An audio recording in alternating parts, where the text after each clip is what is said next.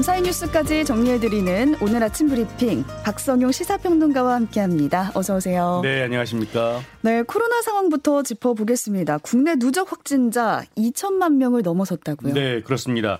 아, 먼저 어제 9시 기준 신규 확진자 수는 11만 5천여 명입니다. 이에 따라 1,993만 명이었던 코로나 누적 확진자 수는 오늘 0시 기준 2천만 명을 넘겼는데요.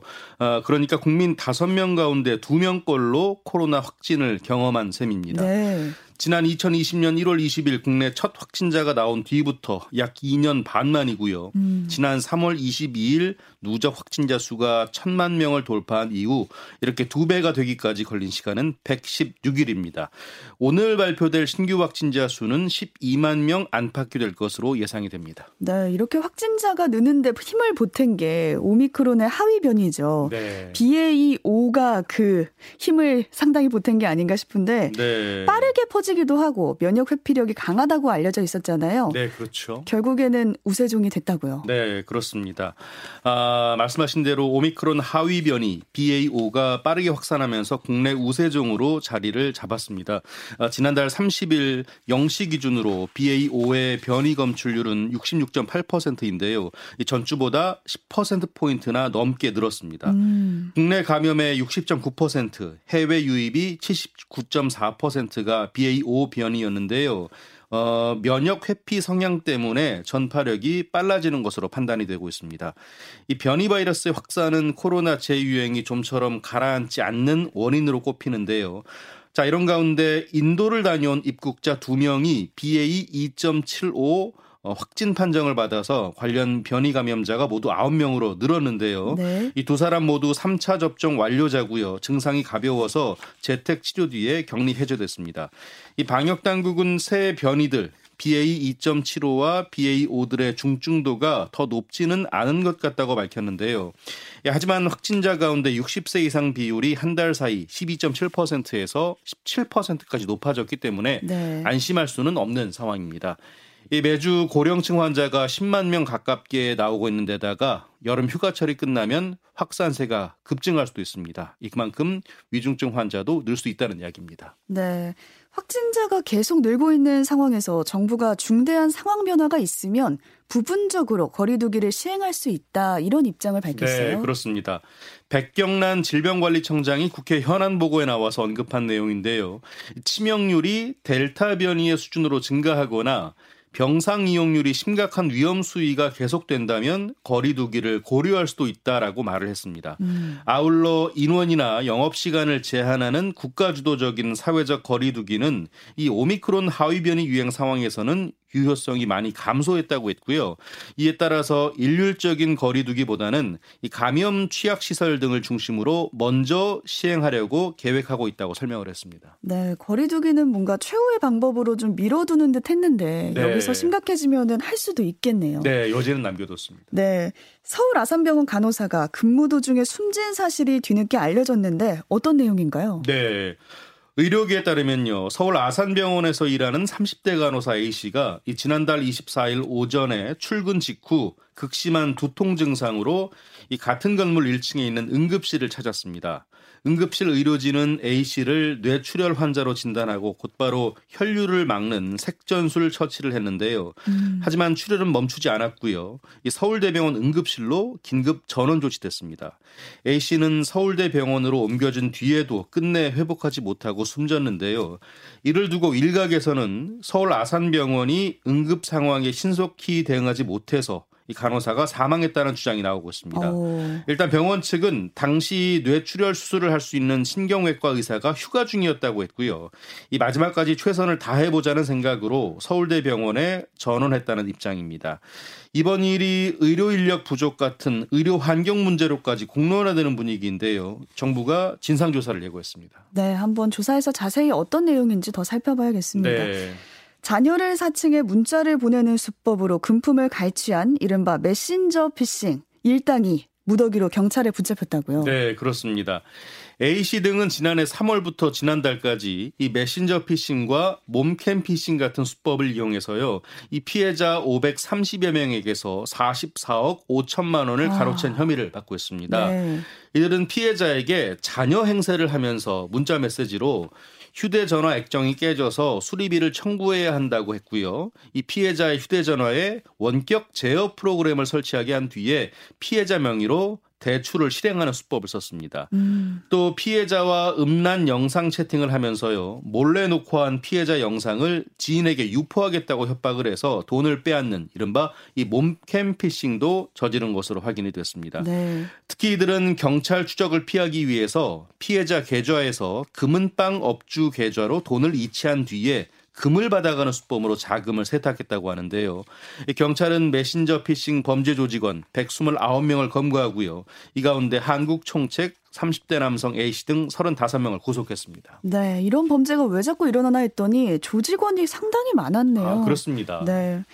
채팅 앱에서 만난 남성에게 살해 위협을 느낀 30대 여성이 112에 신고를 했는데 네. 위치 파악이 안 되는 사이에 살해가 됐어요. 네, 안타까운 사건인데요. 네. 어제 새벽 채팅 앱에서 만난 여성을 이 여성의 집에서 흉기로 살해했다는 30대 남성의 자수를 받고 경찰이 출동을 한 일이 있었습니다. 그런데 이 피해 여성은 살해되기 전날 밤에 11시 10분쯤 이미 112에 신고 전화를 했던 것으로 확인이 됐는데요. 음. 이 신고 전화는 남녀가 다투는 소리와 여자의 비명 소리만 들린 채 끊어져 버렸다고 합니다. 경찰은 곧바로 위치 추적에 나섰지만 위치 추적이 쉽지 않았는데요. 오. 이른바 알뜰폰이라 불리는 별정 통신사에 가입한 뒤 가입된 휴대전화였기 때문이었습니다. 그러니까 SK, KT, LG 같은 통신 3사는 24시간 당직을 운영해서 이 경찰이 긴급 통신 자료 제공을 요청을 하면 이름과 주소를 확인할 수 있는데 이 통신망을 임대해 쓰는 별정 통신사는 야간과 주말, 휴일 당직이 없기 때문에 이 다음 날 늦으면 2주까지 기다려야 개인 정보를 받을 수 있다고 합니다. 어, 네. 예, 그래서 경찰은 기지국 주변에 순찰차를 보냈지만 신고자의 정확한 주소를 파악하지 못한 채 수색에 어려움을 겪었고요. 음. 그 사이에 살인 사건이 벌어진 겁니다. 이 피의자는 사건 발생 2시간이 지나서야 이 자신이 살인을 저질렀다면서 파출소에 찾아와 자수했는데 이 남성은 이 채팅 앱으로 피해자와 처음 만났고 범행 당시에 술을 마신 상태였던 것으로 알려졌습니다. 네. 경찰은 이 남성을 긴급 체포해서 자세한 범행 동기와 경위를 조사하고 있고요. 구속영장을 신청할 방침입니다. 아, 이 알뜰폰 통신사만 아니었어도 구할 수 있었다 이런 아쉬움이 정말 남습니다. 그러니까요. 뭔가 대책이 좀 필요해 보입니다. 예. 다들 또 기억하실 겁니다. 광주 학동 재개발 현장에서 발생한 건물 붕괴 사고가 있었는데 예. 철근이 막 다 휘어져 있는 모습이 아직도 눈에 선하거든요. 맞습니다. 이 같은 참사를 막기 위한 법률 개정안이 시행된다고요. 네, 말씀하신 대로 지난해 6월이었죠. 이 광주 재개발 지역에서 건축물 해체 공사 중에 건축물이 버스 위로 무너지는 사고가 있었습니다. 이 때문에 9명이 숨지고 8명이 다쳤는데요. 네. 이 같은 광주 학동 참사 이런 안전사고 재발 재발을 막기 위해서 건축물 해체 허가와 공사의 안전 관리가 강화됩니다. 우선 허가를 받아야 하는 해체 공사 대상이 확대됐는데요. 이 지금까지 부분 해체나 연면적 500제곱미터, 높이 12m, 12m 미만 3층 이하 건축물을 해제할 때는 신고만 해도 됐지만 이제는 이 공사장 주변에 버스 정류장이 있어서 유동 인구가 많다면 신고 대상이어도 허가를 받아야 합니다. 또 공사 전에 건축물과 주변을 조사하고요. 공법과 작업 순서 등을 명시한 해체 계획서도 전문가가 직접 작성해야 합니다. 네. 감리 과정도 강화됐는데요. 이 감리자가 감리를 성실하게 수행하지 않으면 허가권자는 해체 공사 현장에 나가서 확인을 할 수 있습니다. 이렇게 건축물 해체 공사의 허가, 감리, 시공 전 과정에서 안전을 강화하게 되는 개정안은 내일부터 시행됩니다. 네. 에어컨 혹시 자주 트시나요? 자주 틀죠 요즘에. 네, 요즘에 네. 워낙 더워가지고 맞습니다. 저도 더위를 안 타는데 하루 종일 틀게 되더라고요. 네, 맞습니다. 사용하면서부터 아 이러면 전력 사용량이 괜찮나 싶은데 음. 다음 주가 올여름 전력 수급의 최대 고비가 될 것 같다고요. 네, 전력거래소에 따르면요. 올해 7월 월 평균 최대 전력은 지난해 같은 달보다 1.4% 증가한 이 8만 2,333 메가와트로 역대 최고 기록을 세웠습니다. 참고로 최대 전력은 하루 중에 전력 사용량이 가장 많은 순간의 전력 수요이고요. 월 평균 최대 전력은 한 달 동안 일별 최대 전력 합의 평균 값입니다. 특히 지난달에는 전국 곳곳에서 폭염특보가 발령되고 열대야가 나타나면서 이 전력 공급 예비율이 이 10% 선이 세 차례나 깨졌는데요. 음. 10% 선이 안정적인 수준으로 평가가 되는데 이렇게 공급 예비율이 낮아지면 전력 수급 불안감도 커지게 됩니다. 네. 어, 일단 올여름 전력 수급의 최대 고비는 다음 주가 될 것으로 보이는데요. 정부는 비상 상황 시에 신규 원전이나 화력 발전소를 시험 운행 운전해서 전력을 생산하는 등 이 비상 조치로 대응하겠다는 입장입니다. 네. 이런 더위를 싹 날리는 오싹한 소식을 또 다음 소식으로 가지고 오셨는데 지난달 소비자 물가 상승률이 6%를 훨씬 넘어서면서 23년여 만에 최고치를 기록했다는 아주 무서운 소식을 가지고 오셨어요. 네, 요즘 물가 얘기 참 계속 하게 되는데요. 네. 통계청이 발표한 7월 소비자 물가 동향에 따르면요. 지난달 소비자 물가 지수는 108.74로 작년 같은 달보다 6.3%나 급등했습니다. 1998년 11월 이후 가장 높은 상승률인데요.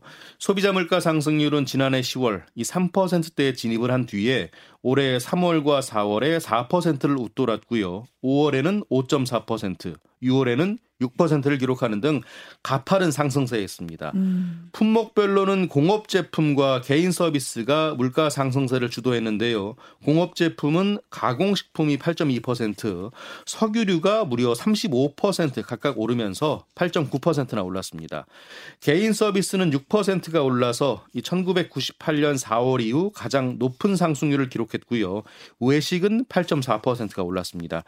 정부는 올해 물가 예측을 하면서 7% 10%대는 넘지 않고 이 9월이나 10월쯤에 정점에 달할 것으로 보고 있습니다. 네, 물가가 정말 너무 많이 올랐네요. 네. 대형마트가 매달 두 번씩은 좀 쉬고 있잖아요. 네, 그렇죠. 이렇게 영업을 제한하는 걸 폐지한다는 게 정부의 첫 규제 개선 대상에 오른다고요. 네. 대형마트 의무 휴업은 이 골목 상권을 보호한다는 취지로 2012년에 도입이 됐죠. 말씀하신 대로 매달 두 차례 의무 휴업을 시행하고 있고요. 음. 자정부터 오전 10시까지도 영업을 할 수 없습니다. 이를 두고 상반된 입장이 팽팽히 맞서 왔는데요. 소비자의 선택권 강화를 위해서 규제를 풀자는 의견, 그리고 중소유통업, 소상공인의 보호를 위해서 유지해야 한다는 입장이 있습니다. 국무조정실이 내일 제1차 규제심판회를 여는데요. 이 대형마트 영업 제한을 첫 안건으로 올릴 예정입니다. 규제심판부가 개선할 필요성이 있다고 판단이 되면 해당 부처의 개선을 권고하게 되는데요. 어, 참고로 이와는 별도로 오는 5일부터 18일까지 이 규제정보 포털을 통해서 일반인도 참여할 수 있는 온라인 토론도 실시가 될 예정입니다. 네, 또 잠시 재난 방송 전하고 가겠습니다. 이천시 여주시 지역에 후경보가 발효됐다고요. 어, 박성영 기자가 같이 한번 전해 주실까요? 네. 아, TV와 라디오, 스마트폰 등을 통해서 어, 본인이 있는 지역의 기상 상황을 계속해서 알아보고요. 주변에 있는 사람에게 알려주셔야겠습니다. 특히 차량은 속도를 줄여서 운행하고요. 물에 잠긴 도로와 지하차도, 교량 등으로 통행하지 않도록 이 주변에 있는 사람에게 알려주셔야겠고요. 어, 개울가와 하천변, 계곡, 해안가 등 이 급류에 휩쓸리거나 침수 위험이 있는 지역에는 접근하지 말고 주변에 있는 사람에게 역시 알려주셔야겠습니다. 어, 또 침수 지역이나 산간, 계곡 등 위험 지역에 있거나 대피 권고를 받았을 경우에는 주변에 있는 사람과 함께 즉시 안전한 곳으로 대피하셔야 하고요. 공사장이나 전신주, 지하 공간, 축대, 옹벽, 담장 등의 위험 지역에는 접근하지 않아야겠습니다. 또 농촌 지역에서는 농작물과 시설물 피해가 발생하지 않도록 배수로 정비와 비닐하우스 결박, 과수 지주 시설 고정 등 미리 대비하고 이 농사와 관련된 작업 등 야외 활동은 하지 않아야겠습니다. 행정안전부에서 이상 알려드렸습니다. 네, 이천시와 여주시 지역에 머무는 분들은 호우 경보가 내려졌다는 거 기억해야겠습니다. 네. 다음 소식으로 이어갈게요. 시중에서 유통되고 있는 어린이용 튜브 가운데 일부가 안전 기준을 제대로 지키지 않은 것으로 나타났다고요? 네, 그렇습니다. 한국 소비자원이 어린이용 튜브 15개를 조사했는데요. 그 결과 총 7개 제품이 안전 인증을 받지 않거나 안전 표시 기준을 위반했습니다. 두 개 제품은 안전 기준이 정하는 독립 공기실 구조를 갖추지 않거나 보조 공기실 용적이 이 부족한 것으로 나타났는데요. 이 참고로 보조 공기실은 이 튜브의 주 공기실이 파손되는 비상 상황에 대비해서 일정 수준 이상의 부력을 유지하기 위해 따로 구비하는 공기실을 의미합니다. 아, 이외에도 사용 연령, 체중 범위 같이 꼭 기재해야 하는 사항을 적지 않거나 외국어로 표기해서 소비자에게 제대로 된 정보를 제공하지 않는 제품도 다수 발견이 됐습니다. 네, 오늘은 여기까지 듣겠습니다. 박성용 시사평론가와 함께 했습니다. 고맙습니다. 고맙습니다.